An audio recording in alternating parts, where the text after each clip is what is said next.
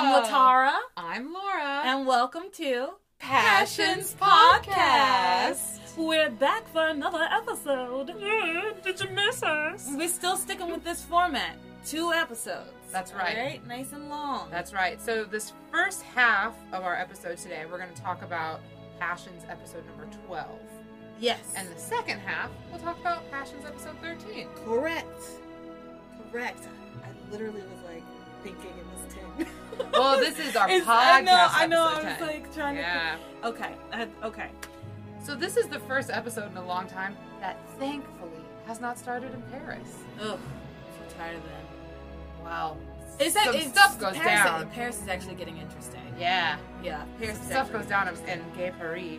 So we start where at the carnival. At right? the Carnival in Harmony, Luis runs into Sam and Grace because remember, Grace is like, well, maybe if we go find the fortune teller, she can tell me about my past. Maybe she knows more than just the future. Right, they're on their way to the fortune teller's tent that still Mhm. has Charity and Seeker inside, and Tabitha and Timmy inside swirling around with all of the objects in the green clouds. It's so good, man. yeah, so Yeah, there's a tornado going on in the tent. it's ridiculous. It's great though. It is great.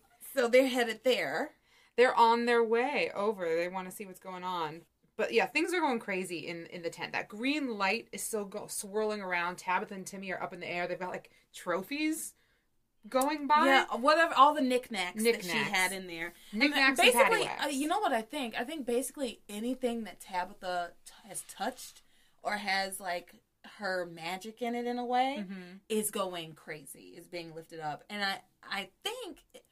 I assume it has something to do with Seeker and Charity being in the tent because Yeah. as soon as they left, Tabitha and everything else like fell to the ground. Right. So it has something to do with them. Yeah, it must have been in some kind of reaction to them, right? Because the crystal ball at one point like swooshes way up to the top of the tent and then smashes onto the ground. Right. So whatever this this has to be like I don't know, seeker is like an invasive species to whatever. Yeah. to Or whatever cha- magic or, or evil or charity is. Or charity. Because oh. remember, she told Charity, I have to prepare you for what Grace was supposed to do. So I wonder if Charity has like some sort of magic. Ooh. Yeah. I'm not I don't I'm not sure. Or maybe they both do and Ooh, it's so and Seeker good. understands it, but Charity doesn't know and Grace doesn't know either. Yeah. I don't know. Ooh, I like this. I don't know. But they finally leave the tent. They finally leave. and Charity and Miguel Ugh. have another moment at the beverage cart.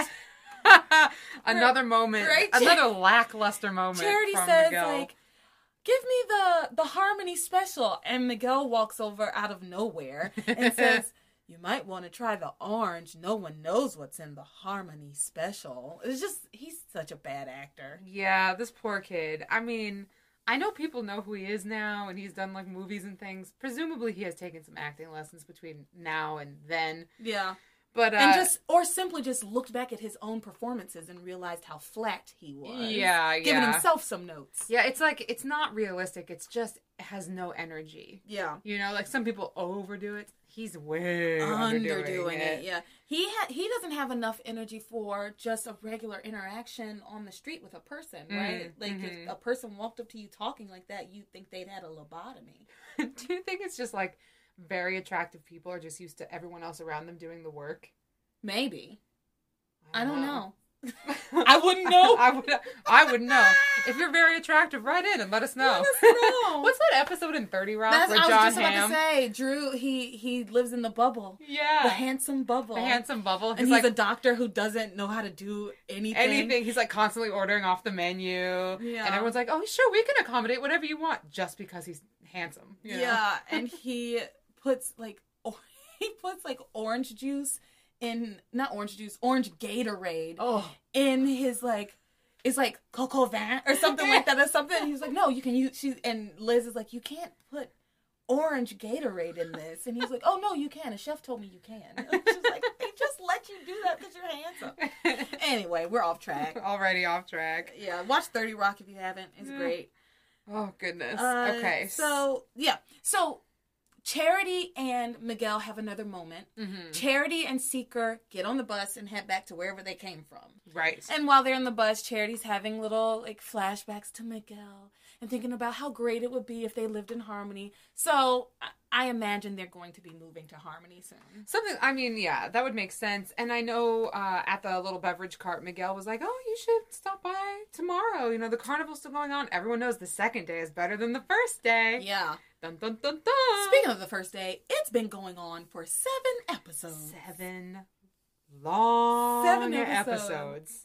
Remember when you said you thought that like every day of the of the week would be like a different day, and I told you there are no rules. There are no rules. I know. Depending Oh on God. what's going on, they can stretch it for like We still haven't reached the end of day. no Two of the not, show. We're in the middle of day two. Oh, good God. Yeah, and there was another weird time thing where Miguel and Whitney took Teresa back to Teresa's Lopez home. Fitzgerald home. And then in the next scene, Miguel was back at the carnival talking with Charity. That's why I was confused because like the timeline is it doesn't make any sense. But again, if Gwen can make it back from to can make it to and back from Paris in a day, Right. like in a few hours, really. I mean, she took the Concorde. Whatever that means. we still don't know. I I didn't look it looked it up. I can't afford it. I don't know. I I'm not going. Where am I going? right? Where am I going on the Concorde? Especially right now. Yeah, true. Anyway, Oh um, goodness. But yeah, so Miguel has taken Miguel and Whitney walk Teresa back to their family home. And Whitney's really upset with Teresa that she went back and saw that fortune teller. Right. So in the last episode, Teresa went back to the fortune teller, and the fortune teller told her that she would marry a crane, that she was going to be rich, that Mm. she was going to have this great life. And right after that, she sees Ethan Crane, who is her crane of choice, um, proposing, proposing to Gwen. I'm sorry, crane of choice. Really, it just got He's me. a grain of choice. proposing to Gwen, and that really crushes her. So they take her back home. But yeah, Whitney at this point is a little upset with her and says, Mhm. "How could you? How could you? You know how awful that fortune teller. fortune teller, yeah. You know how awful that fortune teller is, and the horrible things that she said to me."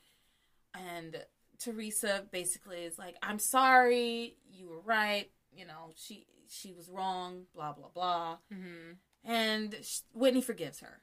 Yeah, Whitney forgives her, and then Miguel is like, you know what? Let's go get dinner or lunch or whatever at the what was it? The Lobster Shack. The Lobster Shack. This town only has restaurants with insert food name here, insert structure. structure name here. Burger Hut, Lobster, Lobster Shack. Shack. What's next?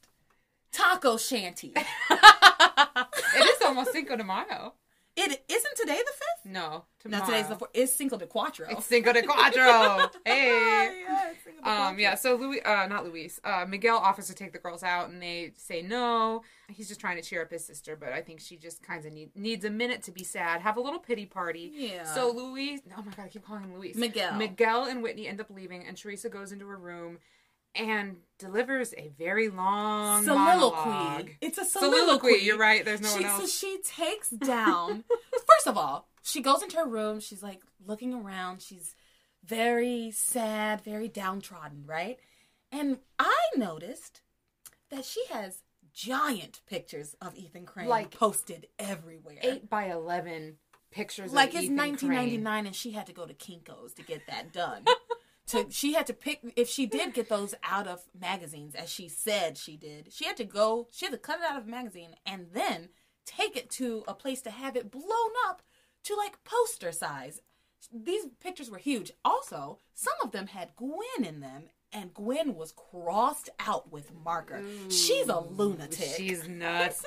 She's a, she was uh, a look. She was picking pictures up, crumpling them up, throwing down, picking other ones up, and then staring at them and professing her undying Yeah, she- love so to she- Ethan. She picked up the one pic. She pulled the one off the wall, and she's crying over the picture, delivering this soliloquy. She says, "Ethan, you were supposed to marry me, Ethan."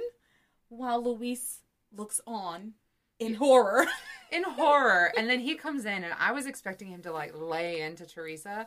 Luis gave her the sweetest pep talk. yeah, you don't kick a person while they're down. I know, but Luis has kind of had like a hard exterior. Yeah. You know, and everything that he's kind of he's he's been a little rough, you know, with it with Teresa and even with the family and everything, Yeah. you know? So I was not expecting him to be that sweet and he really I was really touched. He tries to talk some sense into her, but he's such a, a good brother and like at the end he says something like uh you know, you don't need mama's makeup and you don't need Ethan Crane to be a princess. He's not worthy of you. Yeah. Sweet. He says you've always been a princess to me. Aww, Yeah. Luis is a good guy. Yeah, Luis Luis is a good guy. Yeah, and which is obvious because the of course the Cranes are terrible. Yeah. The rich people are always terrible. The rich people. He has a, show are you know he terrible. has a good reason to hate the Cranes. I don't think he has a good reason to hate Ethan because Ethan hasn't been there. He doesn't know him, Mm. you know. But uh, the the Cranes overall, in general, have not been great. Right, and it's fair to make the assumption that why would this other crane of choice uh, be anything other than terrible? I mean, and don't forget, Luis's father and this extra brother we know nothing about disappeared on their way to work at Crane Industries, and he did his own personal invest- investigation and found nothing. Right. So the Cranes are, at the very least, quite suspicious. Right. At the very most, murderers. Murder. Murderers. Murderers. Stone cold murderers. So, actually, since Let's we're talk about talking the about, the cranes. Yeah. let's talk about Ivy. So, Ivy, we see Ivy at the carnival, and she talks to Pilar. Pilar's at, um, Little food booth. uh, yeah, she's selling her own homemade food. Uh, and Ivy says to Pilar, "Oh, your homemade food must make so much money for the for the school for this fair." And she says, "Have you seen my husband?" And Pilar says, "No, I haven't. I haven't seen him around here anywhere." And Ivy says, "Well, he he should be here soon because we have to give our annual gift to the school, the Crane Foundation annual gift to the school." Then she looks over and she says, "Oh, there's his car. I see his car." So she goes over to his car, which is a stretch limousine that with You- completely tinted windows. and you already know how we feel about that. you should know if you've listened how we feel about limousines. Uh, yeah, so we go into the limousine and we see Julian Crane making out With some tart. some woman who works for we. All we know is that she works for him and that her name is Suzanne, but they don't flesh out anything else. And he's making out with her. He's all over her, It's and disgusting. it is absolutely horrific. He makes her call him Mr. Mr. Crane. Crane. What fucked up, nasty fantasy does he have going She's- on? She says, she says, "Oh, Julian." He says, "Oh, dear darling, do not call me Julian." If you and it, basically his rationale is if you get used to calling me Julian when Mrs. Crane isn't around, then you might slip up when she is around and call me Julian. But it's it's just gross. Mm. It's I've so never heard, nasty. I've never heard of such a thing. When you even when you're having an having an affair, I think there has to be some level of respect. I mean, it just goes to show how much he desires to be an authority. You know, he just has to be elevated above everyone around him, even the woman that he's, you know, making out with, probably sleeping with. You know what I mean? It's just gross. definitely sleeping with. definitely sleeping with. Ugh, just any he he need in order for him to feel good about himself. That thing about oh uh, I don't want you to slip up in front of my wife. That's just an excuse. I really think that's just an excuse. He's just disgusting. He is well, and then uh, what's her name? What's the Suzanne, I His think? mistress, Suzanne. I guess? think so. She says to him, "Oh, Julian, I would do Julian. Sorry, Mister Crane. Mm. I would do anything to make you happy. Why would you stay in a marriage that you're not happy in?" And he says to her, "Divorce is divorce is not an option." Right. He doesn't get any get into any details. But he's very clear about it. Right. Divorce is not an option, and it doesn't. And it seems like divorce is not an option, not by his choice. Right. Remember, I don't remember which episode it was, but Ivy at one point reveals that there's some kind of arrangement between the two of them, between Julian and herself. So It must have. it must to be do with related that. to that. Yeah, we just Yeah. don't know the details. So that's Um, all the Julian and Ivy stuff. I It was think. gross. I just, again, I have to talk about how nasty he is. I know we, I'm I just, ugh. The way he was kissing her was disgusting. It the made my look on his crawl. face was the sound. It sounded like someone chewing like noodles. You know what I mean? What? You know when you're like chewing noodles. what? you know when you noodles. you know, like if you're like eating mac and cheese or lasagna or something, you know that sound that you can hear inside of your own head when you're chewing it? No, That's what his kissing sounded like. What do you mean, no? I've never listened to myself eating noodles. Well, it sounds like Julian making out with what's her name, Suzanne. I I have Noodles. I, I, ne- you know what? I'm making spaghetti today, so I will. You know, I'll test this theory out. I don't know. I also don't. I don't think I chew though. I kind of like. Watching you try to recreate the sound of noodle eating with an empty mouth. It's more like it's more like I smash it with my tongue up to the middle of my. You chew noodles. You might. I just don't think I chew noodles. You s- oh please, you gum noodles to death so you can swallow them. No, you chew them.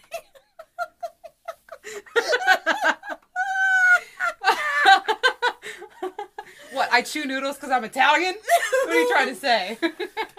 Okay. oh goodness, we we We're are off, far off I the love It. It's hilarious. This great content. Anyway, so we've done Julian and Ivy. There's no more of them. Oh, let's talk about Ethan and Gwen. Right. This proposal start that we got at the end of the previous episode. Ethan got down on one knee, asked Gwen to marry him. There Two was a- times. two times. There was a crowd. Teresa screamed. They didn't know it was Teresa, so they chase after the this uh, sound, trying to see if there's a woman in duress who needs their help. Right. They end up at a park. Where Ethan proposes Ethan proposes again, time. and Gwen says, "Nah." In this episode, she turns him down. Yeah. Yeah, she's like, "No, she turns you." him down even though she has been begging him. And you would think she wouldn't have so much pride. Right? She has no shame in bringing it up constantly. yeah. I'm not saying. I'm not saying she's wrong in turning him down. So Mhm. basically her reason for turning down his proposal is that she knows that it didn't necessarily come from his heart. It's because they've been Right. having this conversation and Sheridan kind of pressured him into it and she just doesn't feel like he wanted to propose. He just decided to because he had been kind of pushed into it and she wants it to be more organic, which is totally understandable. completely fair. I think Gwen is maybe smarter than I have given her credit for because she really surmises all of this information on her own. Uh, she kind of has to pull teeth to get the answers from him, you know, because she she says like, "I love you, I want to marry you, but I cannot accept this proposal because it's disingenuine." Yeah. So again, I will say, I think she is correct. Is the same thing I probably. I, I don't know that I would do it, and I don't know exactly what I would do in the, this exact situation, but I get it. However, she has been hounding him for days. Well, uh, presumably days and weeks Mhm. and months. We've at least seen it for hours, right? Well, she while they're talking, she does say, "Why didn't you ask me to marry you yesterday, last week, last year?" So we know that she's been expecting a proposal for well over a year at this point. Yeah. So, but sh- I'm sure she's again, like we've been saying, they're having this conversation like every day. So every day she's pressuring him into it. Mm-hmm. No matter what, it's going to be. There's a little bit of I have pressured you into this, Right. I- I would think. So uh, Yeah. to me, and also, girl, you got what you wanted. You have been bothering this man about this for God knows how long. Take your win. Take the win. Take the win. Yeah, it's she got what she wanted, but not the way she wanted to get it. Yeah. you know? yeah. Kind of it's a the, the logic there is a it, little. it just yeah. doesn't seem correct to me. I could see if she hadn't been pressuring him for years or however long they she's been pressuring him, and then someone else pressured him into it, and she declined. But she has been bringing this up Mm-hmm. every thirty minutes. yeah, in between makeout sessions. Yeah, I don't. I don't care. I I don't super I don't care, super but care. it's the principle of the thing. Yeah, I think the probably what will become an important detail is that Gwen does ask him not to talk about it with anyone. She doesn't want it getting back to his parents or her family uh, because they wouldn't understand and they don't want to create drama. Yeah, she also says in like the soap opera aside to herself that I hope I'm not making the biggest mistake of my life, which I'm sure she is. Certainly, Yeah, she's not going to marry Ethan Crane. because in about I want to say 45 to 50 episodes, Teresa's going to swoop in here. yeah. Oh, Teresa's well on her way in. Yeah, about 45 to 50, 50 episodes. I think she's really going to be well situated in Mhm. Ethan's life. Mm-hmm. Agreed. Let's see. Oh, we've talked about everybody except Sheridan. I Yes, think. I was holding Sheridan for the We for the talk about end for the end because Um, well, we have to talk about Tabitha too. We haven't talked about Tabitha, Oh, Oh, how did we skip Tabitha? Okay, let's finish Let's up at the carnival and then we'll go to Paris. and then go to Paris. Yeah. So Seeker and Cherry Right. leave the tent. Everything, Tabitha, Timmy, and all of their things fall to the ground. Tabitha is in quite the hurry to get the fuck out of yeah, there. Yeah, she's like, we gotta go. We don't need to be here anymore. Let's get out. and she's carrying Timmy, and he says, "But Tabitha, you can't leave the tent. What about the tent?" Tabitha does magic. Yeah, they go out was of the tent, and then Tabitha tell them about it. What'd Tabitha like shakes her little fingers at the tent and then boom disappears. She doesn't like whisper a spell. There's no like magic wand involved. It's just she's like boom and then it's gone. And then Grace and then Grace and Sam walk up, and Grace is like, I could have sworn there was a tent right here. I mean, it disappeared as they were like trying to walk into it, basically. I could have sworn there was a tent. could have right sworn- here. It's be like yeah, me- there was. You just saw it. It'd be like me opening the refrigerator to get food and then realizing that it's actually my my bathroom cabinet, like Yeah. my medicine cabinet. I could have like, sworn this was the refrigerator. oh, refrigerator. could have sworn. No, it'd be like you opening the refrigerator to get something out, and then the refrigerator disappearing. I could have sworn there was a refrigerator right here. yeah, it was. It made me really laugh. I Yeah. I loved Tabitha doing magic because paranormal things are cool and like magic is sweet. Yeah, and I mean, But it- Grace's reaction was funny. yeah, it it gives us it gives us something fun to look forward to, some more magic stuff. yeah. So that's everything in harmony. We're gonna move Yeah. into Paris. Let's do it. All right. So we are in Paris in Jean Luc's country home with him and Sheridan. They're being all lovey dovey. Mimi is outside ready to get into some shit. And there's one of the mysterious man's henchmen Yeah, is outside. like a hitman is outside. He's crafting an absurd bomb. with his cartoon bomb. His cartoon bomb. He had twelve sticks of dynamite at least. Oh, so wrapped in a rope with a timer. It looked like two, like a white timer and a black, black timer. It was like yeah. two different Kitchen timers. timers. Yeah. Some twine. Yeah, and he says it's gonna really kill everybody inside. well, No and one he and he muses again about how beautiful Yeah. Sheridan is and what a shame it is that she has to die, but she has to Just die. no one will survive this explosion. Yep, he's very clear about that. He's Yep. very sure about it. Also, his French accent is worse than the one you just did. Really? Yeah, That's not a compliment to me. Sorry. but I'm gonna pretend it was. I, let me rephrase that. Your French accent is better than his. that makes it sound worse. I, I, I, well, I don't know how to make you happy. oh, I'm so happy. I'm pleased. Okay, so they're inside. Mimi and the henchman is outside. But then uh, Sheridan and, and Jean Luc are in bed. He gets up to go get some champagne or wine or something. I wasn't sure. I thought maybe he heard a noise and he went to investigate. Yeah, but- well, and when he comes back, that's what I thought too at first. But when he comes back, he has the bottle. So maybe he went to investigate and then came back Oh. with a bottle of champagne. I did not see it.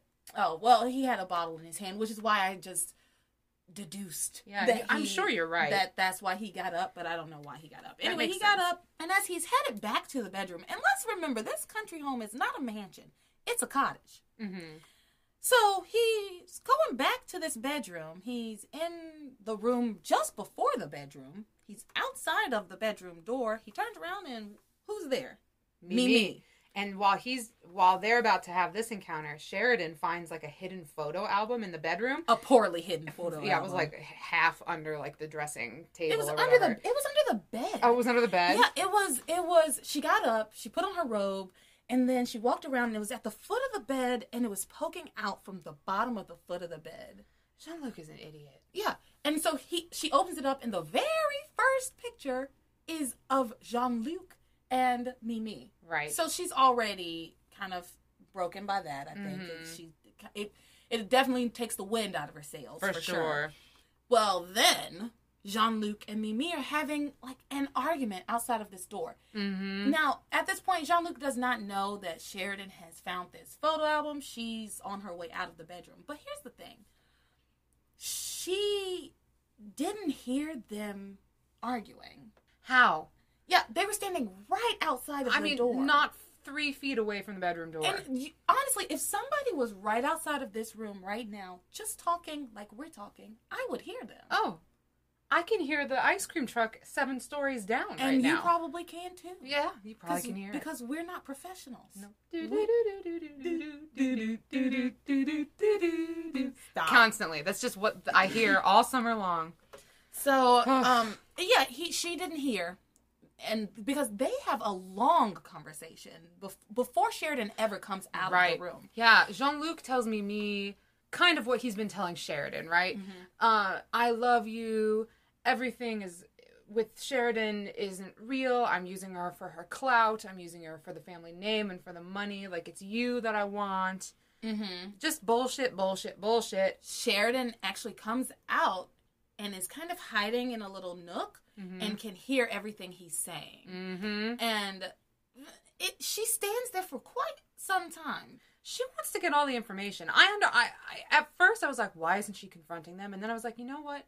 She wants to hear it all for herself because then she and then she peeks her head around the corner and sees them kissing, which I think Yeah. kind of seals the deal. Yeah. you know, because if if she had gone in right away and started He yelling and been able to screaming, he might have been able to out wiggle out of it. But she really she she gave him all the rope he needed to hang himself. you Yeah, know? so he makes starts making out passionately with Mimi. Um, but Mimi's not buying it either, honestly. no, Mimi's not buying it either. And Um, oh, he says to her, "Oh, you, we, we, we're gonna get married. You and I are gonna get married at the little country church. You like that? Won't you? Wouldn't you like that?" And then Sheridan comes out and says, "Is that the little country church you told me we were going to get married at?" Yeah. Ooh, And look, my respect for Sheridan has gone up. She finally did something. she finally did She something. finally did something. yeah. She finally did something for herself and stood up to this idiot. So she tells him, well, he turns around and tells her in front of Mimi, well, this woman's a psycho. right. Yeah, this I just had to say whatever I could to placate her because she's she's crazy. She came here to kill you. I thought she was going to kill you, so I had to say anything I could to get her to leave. I'm just, I only said those things to get her to leave. He's such a moron. The fact that he has led Sheridan on for this long, Yeah, just Mimi say I'm for sorry. this long, just just uh, how I mean, uh, what can you say? What can you say really? I, I'm caught. You got me. you got me. Honestly, I've been, I've been caught a couple of times, not like cheating or anything, but I've been caught doing things that I maybe shouldn't have been doing. And once I'm really caught, you got me. Yeah. Like, I, what am I supposed? Yeah. I look more like an idiot if and wor- I look worse if I Mhm. continue down this road of Yeah. deception. Right. That and there's no way you can get out of it. So I'm glad Sheridan stood up for this ass hat. Uh, to this ass hat. She And slaps him. She slaps him. It's a she weak does. slap, though. It is, but you know, she mustered what strength she had. She's so frail. she is, poor thing. Um, and she says, you know, you're not the first man who's done this to me, and How did I miss the how signs? did I miss the signs? I do feel bad for Sheridan. I do. Yeah. I mean, like like we have said before, they set you. They're setting you up the entire time to feel bad for mm-hmm. Sheridan. There, I don't feel. I don't feel nearly as bad for Sheridan as I probably should feel for Sheridan mm-hmm. because of how much crap they set up for her. She is a weak character, not in like that she as a person is weak, although we have some have seen some tendencies towards that, but she is not developed. There's no depth Right. to her character She's a right now. She's a weak character, Mhm. as in she's written weakly, and her character she is kind of weak. Yeah. Yeah. Yeah, she uh, there's there's not a lot of inner strength that we've seen from her except in this moment. So I'm really hoping that this is like this is going to continue. Yeah. I hope we're moving in a positive direction because I would like to like Sheridan. I think she's gonna. I think she's gonna grow some mm-hmm. strength and become a more likable character. I hope so. I think she's gonna become more of a heroine. All right, let's do it. I. That's what I. That you know what I'm just gonna hold out hope for her. Same. All right. Same, so same, the same. episode ends with the the hitman outside with his bomb again, saying nobody's gonna survive this explosion. Nice French accent. That was. I was about to do it. I was like, no one will survive this. This explosion. That's good. No, it wasn't. no one will survive this explosion. Explosion. I think we're I think the explosion explosion. Explosion. Is that Uh, it? That's it, man. They they he's gonna blow up the cabin. He's gonna blow up the cabin and Or- everybody in it. Yeah, and No, hopefully he's not. people They're not die. gonna kill Sheridan. No, they're definitely not gonna kill Sheridan. But Mimi and Jean Luc, who cares? Yeah. Sheridan's a crane. Sheridan's a crane. She's a main character. Jean Luc really, is, obviously is not. No, he's extraneous at best. Yeah, he's just here to show us how bad of a judge of character Sheridan is. Right. Yep. All right. Okay. So, with that. All right. Hey, everybody. We're back. Welcome back from the break. Hope you enjoyed that ad for Anchor. Apparently, we're still advertising yeah. for Anchor. For Anchor. Anyway. For Anchor. Um, All right. So we are getting into episode 13. Episode 13 of Passions. Episode 13 of Mhm. Passions, which starts with Teresa and Luis at the cannery. All right. Luis is dropping his little sister off for her uh, first day at the New England Cannery Company. Yeah, and it seems she's working like a night shift because she says that she's probably going to be able to take her break for lunch around midnight because he made her sandwich, right? Right. Luis is great. Aw. Well, remember, Luis said this was like the last job available over the summer. So even though it's a late shift, it's the last thing she can do since she burnt down and got fired from the Burger Hut. Right, and in the lobby they see a picture of Julian Crane, and so we learn that the Cranes own the cannery. Mm-hmm. Ah, and Mhm. I, have already predicted a couple of episodes ago when he said she was going to have to work at the cannery that she was going to spill fish guts on Ethan Crane. Oh, and they have set this up beautifully. So let's let's talk about how it happens. Yeah, let's just talk about the cannery for a little bit. yeah, let's let's spend some time here. let's spend some time at the the Let's get into, crane can. What's it called? let's get into the guts of the cannery, the Yeah. fish cannery. the fish. It's called the um, New, New England, England- Cannery Company. yeah. Mm-hmm. So they're at the cannery, and um, the foreman of the cannery comes out, says, "Hey, Luis, is this your sister?" And he says, "Yeah, it's my sister Teresa." And the foreman kind of welcomes Teresa, and she says, "Well, what job am I going to be doing?" He says, "Everyone starts cleaning fish." Right. And he takes her to meet her like table partner or whatever who I don't I didn't catch her name, so I've just called Me her the fish lady. They might not have named the I, character. I named her Marge in my head. oh, Marge the fish lady. Yeah, I don't know what her real name is. Yeah. So they introduced her to oh sh- I might have missed the name because these costumes were so funny that when they came were onto the screen, I laughed for like a solid minute. Yeah, they have She's wearing- yellow. Yeah, yellow like kind of caps, but that looks like it's made out of um like raincoat material. Yeah, it's a raincoat. It's a it's a raincoat. but cap. for your hat. Yeah, it's a rain cap. A rain Like, cap. Yeah, Oh. it is. That It's goes great. with those raincoats. It's so funny. And then she's got like uh some plaid and then there's a smock involved Yeah, and some like, overalls dishwashing gloves. and gl- goggles, Goggles, It- but like science it- and- lab goggles. and everything is completely oversized, yeah, it's so just she's like, like- swimming in it. Oh, very large. Teresa. These yeah, so these costumes are great.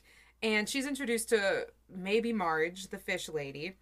Everyone starts at the fish cleaning station, but as these two women are talking, the fish lady is like, "Oh yeah, I've been working at this job for 18 years, which means she's been at the fish cleaning station Yeah, for 18 years." I feel. I think she either chooses to do that specific job, or maybe she's like a floater. Like she's been there for 18 Oh. years, so she knows how to do everything. So when mm. there's a need, that's where she is. that makes sense. Yeah, Okay. I'm gonna make it make sense. Yeah, I don't- like that. I, I, she probably has just been doing that particular job for. 18 I just years. would feel bad. There's no room for an advancement, and in 18 years, you just clean fish, just chop off their heads and gut them. Yep.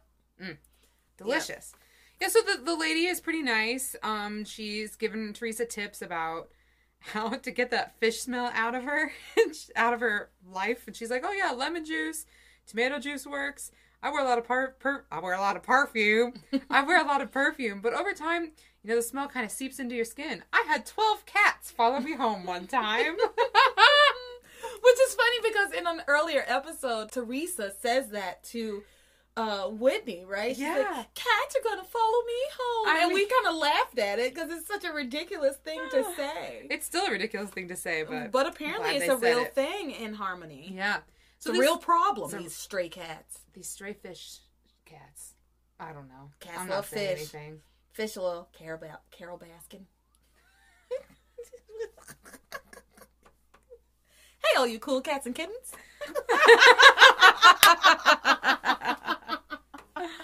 hey, all you cool cats and kittens. Anyway. Do you like the smell of fish? Oh yeah. So these two ladies are talking, and they really get into they make some assumptions. The fish lady makes some assumptions. Teresa misleads her.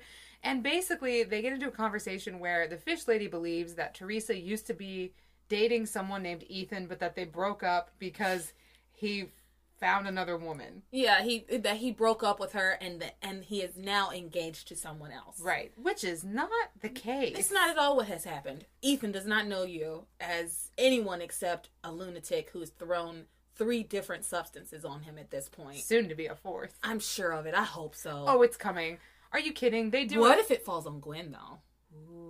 Yeah, Ooh, yeah. the fish That's what I started to think. Ooh. So we better tell them what we're talking Yeah, about. we should tell them what we're talking about. So um, the fish lady offers to show Teresa around the plant while they're on a break, and so they're walking around, and she shows a bucket of fish heads and guts that are just hanging, Hanging. from the ceiling. Hanging from the ceiling. Teresa says, "What's in that?"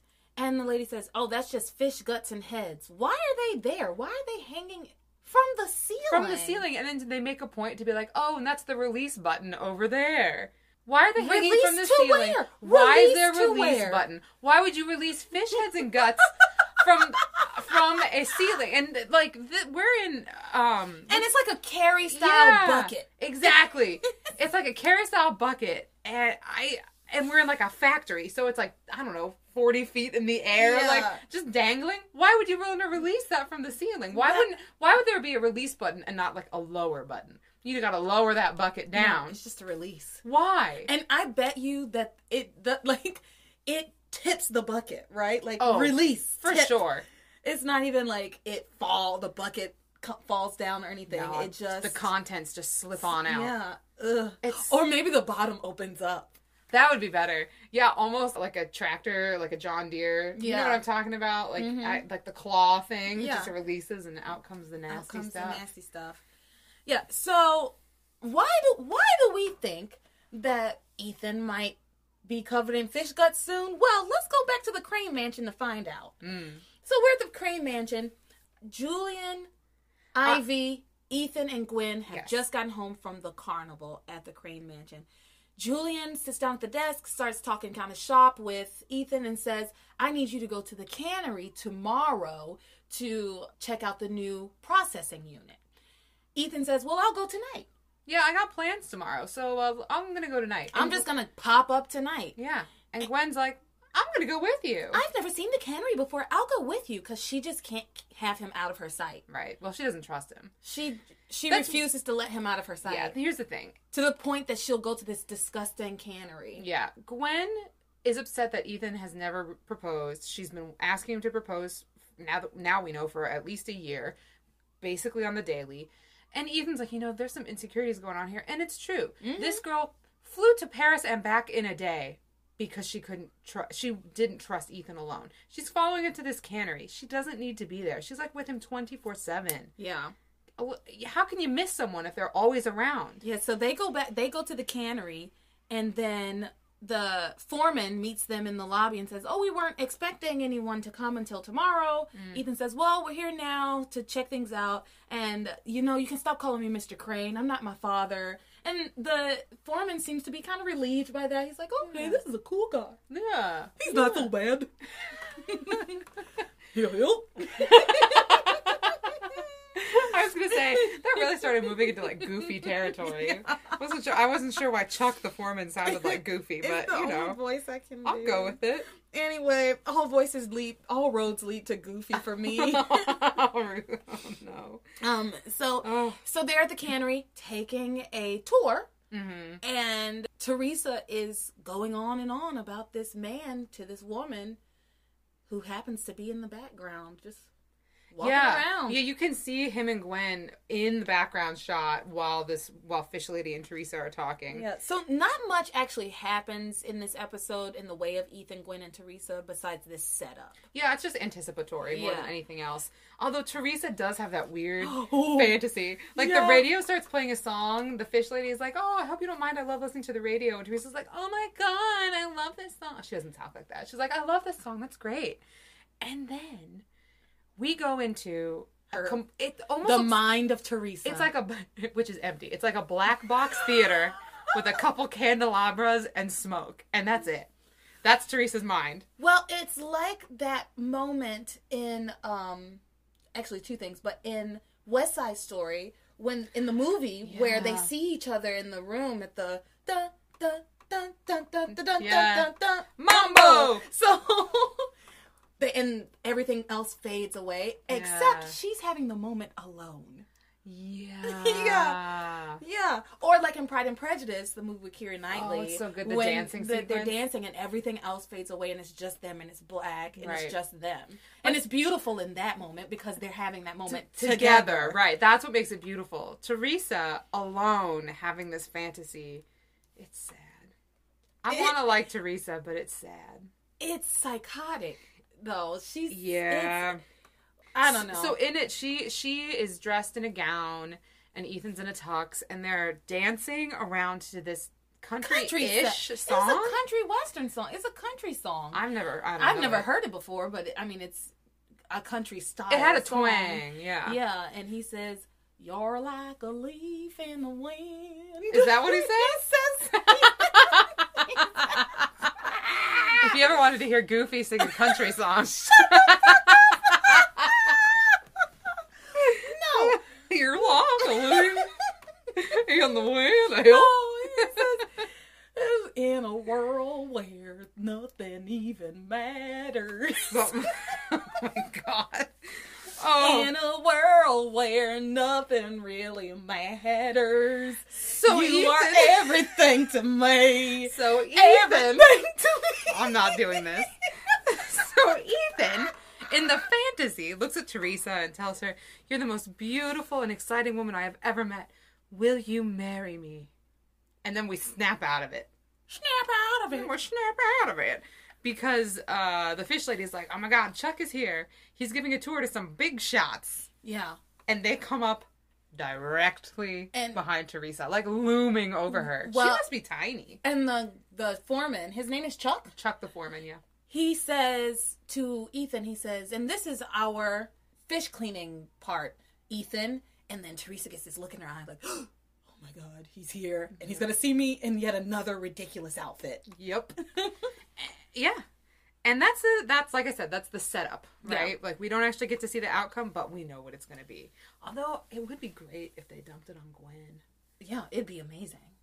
We'll see. I We'll don't see know. where I feel like it's got to be Ethan. It also might be Roy, and then she gets fired. Roy, Although Roy from the Burger Hut. Oh, oh sorry, not Roy. what if Roy showed up from the Burger Hut? He's like got a vendetta, and so he just shows up to be like To get to tell covered in Ch- fish to, to tell Chuck that he made a huge mistake, and then Teresa just like drops a bucket of fish heads. I on didn't mean Roy.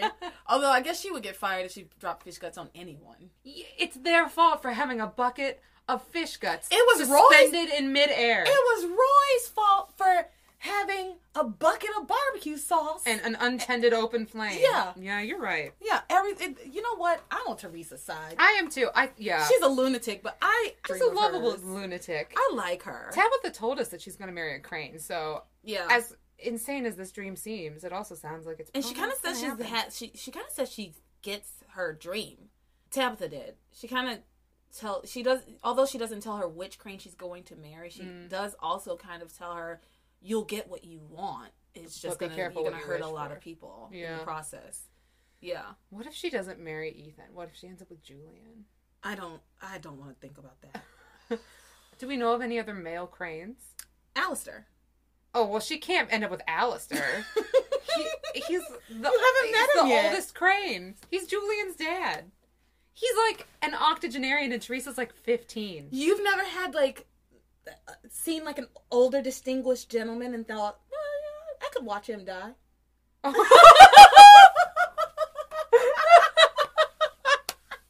my god! You know what I mean? I Oh. could marry him and watch him die. Oh my god! No, I've never had that thought. Enjoy our seven to eight years together.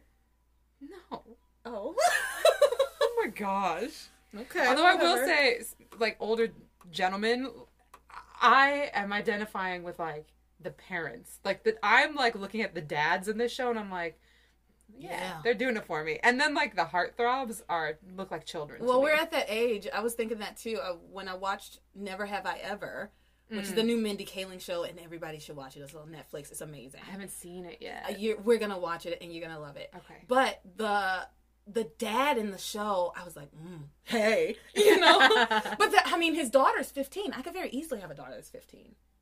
Yeah, I mean, you would have had a young I would have had to have her at 16, but I, you know, but yeah, people you have could. ch- children that young, you Yeah. know. So yeah, I'm identifying with the fathers now, Yeah. and the pa- and the parents in general in shows like oh that. yeah, all their like their problems and the things that they're worried about are things that I'm worried about. yeah, and I'm Yeah, like, and the kids, yeah, your kids like- are ungrateful. Yeah, your kids suck. yeah. And then flashback to, you know, high school me watching the OC being like, oh my god, these are the worst, meanest parents ever. Yeah. And yeah. Just Yeah. what a difference 15 years will make. What a difference 15 years will make. Sounds just like the song from uh, Passions. no, I meant like it kind of sounded like the flashback song. Oh, oh, the country one? Oh, I guess it didn't sound like it at all. Nope. Nope. All right. So Nary let's let's go back to Ivy and Julian since we're talking about Crane. Yeah. Because this was really interesting. Oh, yeah. This is all very interesting. Mhm. When they come back from the carnival, then he tells Julian tells Ethan he needs to check the cannery, so Ethan and Gwen leave. Yep. Oh, it's so cute. They were talking about how the millennium will be next year. Yeah, And all it's the other- new millennium, and you're the next generation. Yeah. Ah, that was 20 years ago. I know. I was just like, oh, the millennium. Y2K. We thought the world was going to end 20 years ago. We were 20 years Yeah. too soon. Yeah, it's ending now. 2020. Pandemic 2020. Yep. Anyway, also, you heard about these murder hornets? Yeah, what the? I saw so many articles and I just didn't want to believe it. And I finally read one, and I guess now we have murder hornets. They, they're between one and two inches long, and they ki- they've killed up to fifty people a year in other countries. And Thank they're God an we're staying in the house right now. They're invasive species, and apparently they decapitate bees, as if we don't already have enough problems. Because there's not a lot. Like, need our are bees. well, and bees are have been on the decline Yeah. for years. Oh, don't get me started. Oh no. Let's oh. let, let's just talk about this fake show. Oh, So, yeah, I need a little. fun. Ivy and Julian are talking after Ethan leaves, and Oh yeah, Suzanne, that woman that he was in the limo making out with, comes in and kind of makes eyes at him, and he kind of makes eyes at her, and then he makes some like flimsy excuse about how he needs to go to his room. right. And so Suzanne, it turns out we knew she worked for them, just didn't know in what capacity. Mm. She's a maid at the Crane Mansion, Right. Right. So yeah, so he makes an excuse about how he has to go to bed, and And he asks if Suzanne will bring like a decanter of whiskey up to the room. right. And so he leaves, she goes to get the decanter, and then Ivy stops Suzanne and is like, Oh, I need to talk to you about your lipstick. And then says, I don't like it when staff wears too much makeup in the house and makes her wipe it off. Right. And apparently like that is a real rule because she Suzanne was saying, "Oh, I'm sorry, Miss Crane. I forgot. I went out earlier and just forgot to wipe it off." Yeah. And So then, that's actually a real rule, which is weird to me. well, it's well they've said in the show that um, Julian has been unfaithful to Ivy, and so I think this is Ivy's way of trying to control the situation and make the staff as unappealing to her husband as possible, which is gross because they're not the problem. He's, the He's the predator in the situation. He is older, he has all of the power, he has all of the authority, he pays these women and presumably hires them. He has hiring and firing power. He is a predator. Yeah. Well, in in 1999 they didn't see it that way. Yeah. Anyway, uh, she's talking to Suzanne. She- Ivy starts to talk to Suzanne and says about the lipstick, makes her wipe it off, and once Suzanne leaves with the decanter, she compares Suzanne's lipstick on the paper that she just gave her to the lipstick she wiped from Julian's cheek earlier at the carnival when she couldn't get him out of the car, right? And when he got out of the car, she wiped his cheek and said, "Oh, there was lipstick on your cheek," and he made up a flimsy excuse about it. Mm-hmm. And uh, he lied, like he, he's a liar. He's a liar. Every time Julian comes onto the screen, my skin begins to crawl. Yeah.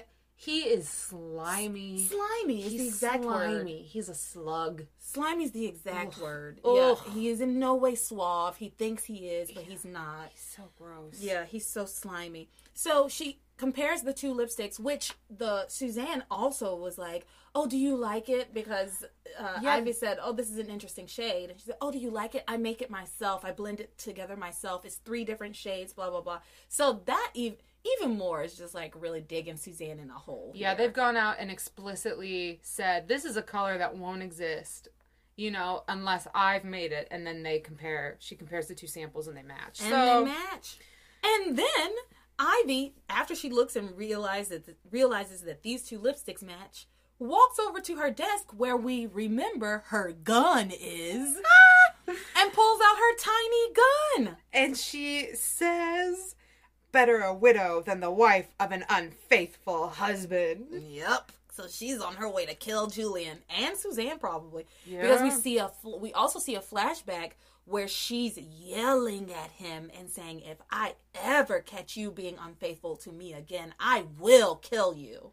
Right. And she was very She, serious. yeah, that was a real threat. hmm That was a real threat. So she's she's slowly walking up the spiral staircase with her tiny little handgun. gun. I forgot to look up what size we thought. I it think it was was a 22. I Was looked it, it? up. Oh, okay. Because It's that like came a up- 22 like handgun or whatever. Yeah, okay. Revolver. I don't know.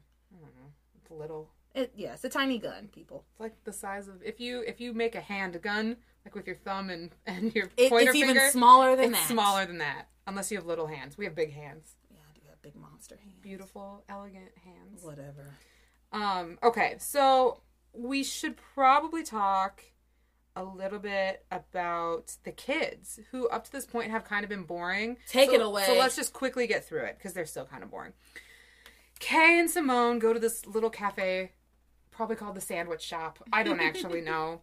And she and Kay is talking about how she's gonna have a night of passion with Miguel. Simone tells her not to rush in anything, and we don't really care. Yeah, Whatever. she's still talking about this project Naked Naked or Man. whatever she calls it, Pro, pro, yeah, Project Naked Man. I think Operation Naked Man, or I don't know. Mr. Harmony. The yeah, the Mr. Harmony contest. that she has like engineered to get a date with Miguel. Miguel. It's so weird. So they're talking, and then Miguel shows up with Whitney at the shop, and they decide to sit separately. And then Jessica kind of pops her head around the corner. This girl doesn't have any friends. no. Jessica doesn't have any friends. No, All she she does is stalk her sister and like irritate her. Yeah. It I, eh, I don't know whatever. So jessica promises not to tell miguel that her sister has a crush and then kay threatens to cut off all of jessica's hair and then we get into this back and forth and simone is like what is y'all's problem? Like why are you always fighting with each other? Why is it so catty between you? And then jessica tells a story about how kay when she was like I, I guess a little younger yeah. ratted her out for subscribing to a leonardo dicaprio of the month poster which is amazing yeah.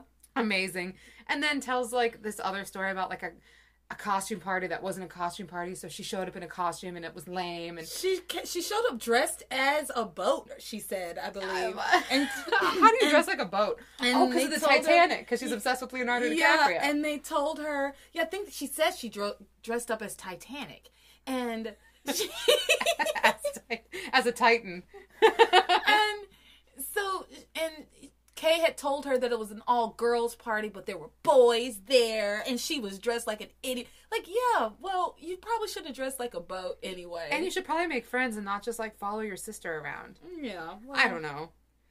Eh, whatever. So basically, that happened. They're trying to build the story about these characters that we don't really care about right now.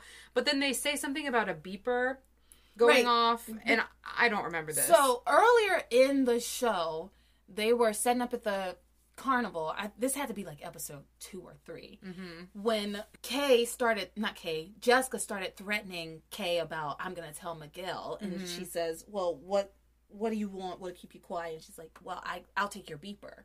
And so Jessica takes Kay's brand new beeper, but we had just found out in that moment too that someone mysterious had texted, not texted, paged, paged. had paged um Jessica The beeper. Kay, had yeah K on her beeper. But and I, Jessica I- had and I guess it was one of those pagers that you could send actual messages on. You remember like two way pagers? It doesn't look like one though. Uh, we But- never had a pager or a beeper or anything, so I've I've only ever seen them on like TV. I've never seen them in real life. But apparently, someone, a mysterious guy, had paged her, and I, I, and the only way I can imagine she knows it's a guy is that they sent her a message. She says it's uh, yeah, someone sent her a like a mysterious like Yeah, they kind say- of I like you message. yeah, they call it the mysterious boyfriend. Yeah, and w- I'm pretty sure that the mysterious boyfriend is this random guy who shows up at this shop.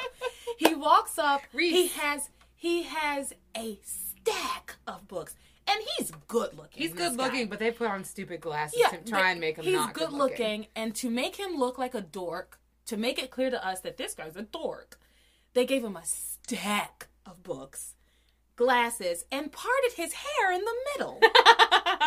he looks like a real Poindexter. and he had on a green like Hawaiian shirt. yeah, And the height of fashion. and he kind of trips and spills a little bit of something. And Kay's like, "Watch out, Reese! You, it's a good thing you didn't spill anything on me." And she's kind of being a bitch to him. And Simone says, "Like, chill out, girl." And Kay says, "Why should I?" And she's like, "Have you forgotten that Reese is Miguel's really good friend?" And then to to prove to us because we have never seen Reese. We've never heard of Reese. We don't know anything about Reese. But to prove to us that Reese and Miguel are very, very good friends, they show Reese turning to Miguel and saying, Oh, hey, Miguel. Hey Reese, And then Reese leaves. we just interacted the whole scene. They're very good, but they're very good friends. Ver- best, the best of friends. Should Yeah. we do it again? Hey, Miguel. Hi Reese. That's it. End scene. He The end. leaves. Exit Reese. Exit Reese. Per- exits pursued by Bear. yeah. So, do we have to say anything else about these kids? Because we need to finish. No, we need I, to move to we don't care about these kids. We should talk a little bit about Luis and Pilar. Okay. So Luis is concerned. No, Pilar is concerned for Mrs. Crane, who is Ivy. And Luis tells her that everyone who knows anything knows that Julian fools around on Ivy, that Ethan is going to be just like his dad, and that Pilar needs to cool her jets and she needs to take a break. She shouldn't be working as hard for the Cranes, this horrible family, as she is working. Um, but even though he's not happy about it, he drops her off at the mansion because Pilar insists on going because she has a bad feeling that something's going on. Yeah. Uh, and so Pilar actually shows up and interrupts Ivy on the warpath with a gun in the stairwell on Right. her way to kill her husband and his mistress. Um, so at the very, at the very last moment, um, Pilar comes in and kind of saves Julian from from getting murdered, Right. And he doesn't even know it. and he doesn't mean, even know it. Yeah. And I wish she hadn't. Julian, I wish we could have seen Ivy kill Julian. Yeah, but I can't wait to see Julian's demise. Okay. Girl, Okay. it's a soap opera. The the the villains never get theirs. Oh, that's true. Because then the story ends. The villains ne- rarely do they really get any kind of consequence. Oh, Yeah, well, no. he does own because the they whole constantly they constantly you constantly need that villain. Mm-hmm. Yeah, so you are you're gonna be waiting for a while to, for Julian to really get any kind of. You, you're never gonna get any Resolution. nothing that's satisfactory. I don't think. I mean, Alright. it's been a long time since I saw this, so maybe I'm wrong. But generally, in any soap opera I've ever watched, generally, like Stefano DiMera, never. You know what I mean? what's his? He never gets his get. That's so, annoying. so even though he's dead now, but he, Oh. that actor died. Oh. Yeah. Well, we did meet another villain too. We found out that that Frenchman, the mysterious Frenchman that Jean Luc works for, he, Oh. he's another villain, and we found out his name is Roger. Roger. Rouget. Ferrero Roger. Roger. That's what I was thinking. it's one of my favorite candies. oh, they're so good. Hazelnut. Mm, Mm. So good. Um. So yeah, let's go. Let's go talk about Sheridan. Yeah, let's let's- get back to it. So Sheridan, as you remember from earlier in this episode, Sheridan found out that Jean Luc has been two timing her with Mimi. Mm-hmm. She's getting out of there. She's getting out of Dodge. She comes out. She says, "Where are my keys?" Yeah. And she's gonna leave. She has a bad pact, and she throws the ring at Jean Luc. Good Yeah. for her. Good for She's her. growing a backbone. Good for her. So Jean Luc says to Mimi while Sheridan's trying to pack up all her shit. He says, "You, you proud of what you did now? Look at what you did. Roger's gonna kill me. Yeah. I, I, the only reason I was doing this was because marrying her was gonna give me press and put me in to the public eye, so he would not be able to kill me. If I'm mm-hmm. in the public, if I'm in the public eye, it will keep me safe. So that's what he thought would happen. I don't. I personally don't think that's what's gonna ha- would have happened. No, anyway. that wouldn't have happened. He's, But- Jean Luc is an idiot. He got involved as a drug smuggler, thinking that he could just get out by marrying a rich woman. Yeah, and Mimi, then she seems really concerned because I think she really does love him. You know, Yeah, I don't know why. she seems really, really concerned about it. She and almost apologetic. yeah, So whatever. Anyway, Sheridan blows through the living room past them, says, "Where are my keys? I'm getting out of here." She goes to the car. Then we find out that that hitman who had that ridiculous bomb has planted it under Sheridan's car. yeah, that's right. And he says to his boss, it's connected to the ignition, and when the car starts, kaboom, it's gonna blow up. mm-hmm. Well, Sheridan's trying to get the car started, and it won't start. It's stalling. won't go. And Jean Luc is trying to plead with her through the window, pleading with her. Please give me a second chance. Take me back. We have to get back together. The car won't start because it's a sign that we should be together. It's like it's a sign that has been tampered with. yeah. Anyway, she starts the car. It, the start car does actually start eventually, but no explosion. We do hear we do hear some beeping. I I saw and I mean I heard some beeping like beep beep beep beep beep beep beep as soon as it started, but I don't know that she heard that. I didn't even hear it. I, well, I did. You have better hearing than I do. I guess so. I'm not good at listening. So the car didn't explode, and now Sheridan's on the road with a bomb in her car. Who knows what'll Yeah. happen? And she, poor thing, she's like, I am Sheridan Crane and I will not cry. She, she's a bit of a mess. And it's funny because we've been saying how weak she is, and she explicitly said to us, she was talking to me and Laura specifically, I am strong. She said it. yeah, but strength is is allowing yourself to feel the emotions, even if they're not pleasant ones. Yeah, you know you're what I allowed mean? to cry. You're You should cry. You should cry when the man that you're engaged to and thought you loved turns out to be a two timing asshole. Yeah, who's using Who's you for using your you money and so that. Roger doesn't kill him. So Ferrer Roger doesn't kill him. Yeah, he, she, whatever. Yeah, I don't. Sheridan. I kind of feel bad for her, but I also still have such negative feelings about her. Yeah, I mean, we need to see a lot more growth from Sheridan. Yeah. We need to see more. But um, Well, I- that takes us to the end of the episode. I yeah, think. we had, and we didn't get any Grace stuff. We didn't get any Tabitha stuff. We didn't get any stuff with the Russells, which hopefully we'll see some more of them soon, especially Grace. oh, we got we're we're like uh, two weeks into the show and we've already got a twin. There's paranormal activity. We got to get back to it. We got to get back to it. Although this was a great episode, I really enjoyed this episode. I did too. These past couple ones have been fun. Yeah. So that's That's, that's, about all, it. folks. Make sure that you follow us, rate, subscribe on your podcast platform of choice. Mm-hmm. If you have Apple, please give us a five star rating. Apple specifically helps us reach an audience if we get five star ratings. So if you're listening there, please help us out. Follow us on Facebook and Instagram at Passions Podcast. Yep. If you want to watch Passions along with us, you can find the links to the YouTube channels that we watch Passions on in the description below. Make sure you follow those channels too. Don't Right. just watch it. Like, Subscribe. subscribe to them. And send us an email. Do you think the bucket of fish heads and guts will fall on Ethan?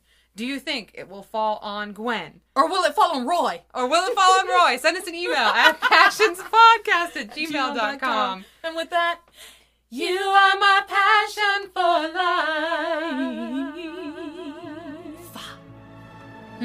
life.